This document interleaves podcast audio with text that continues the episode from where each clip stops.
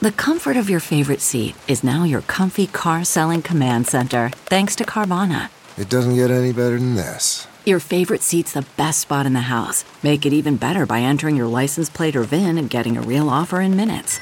There really is no place like home. And speaking of home, Carvana will pick up your car from yours after you finalize your offer. Visit Carvana.com or download the app and sell your car from your comfy place. This is Merriam Webster's Word of the Day podcast for August 29th. Brought to you by the new Merriam Webster's Advanced Learners English Dictionary, designed for students and teachers of English as a second language. Learn more at learnersdictionary.com. The word of the day for August 29th is quorum, spelled Q U O R U M. Quorum is a noun that means a select group.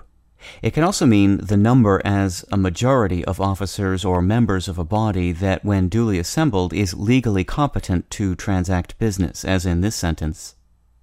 The town's charter states that a quorum of at least nine members must be present before any voting by the town council can take place. In Latin, the word quorum means of whom, which is itself the genitive plural of qui, meaning who. At one time, the Latin word quorum was used in the wording of the commission issued to justices of the peace in England.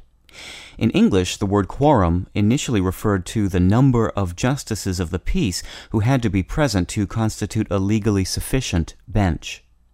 That sense is now rare, but it's not surprising that quorum has come to mean both a select group and the minimum people required in order to conduct business.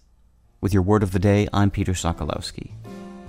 Visit the all new learnersdictionary.com, the ultimate online home for teachers and learners of English. A free online dictionary, audio pronunciations, custom study lists, and interactive exercises are available now at learnersdictionary.com.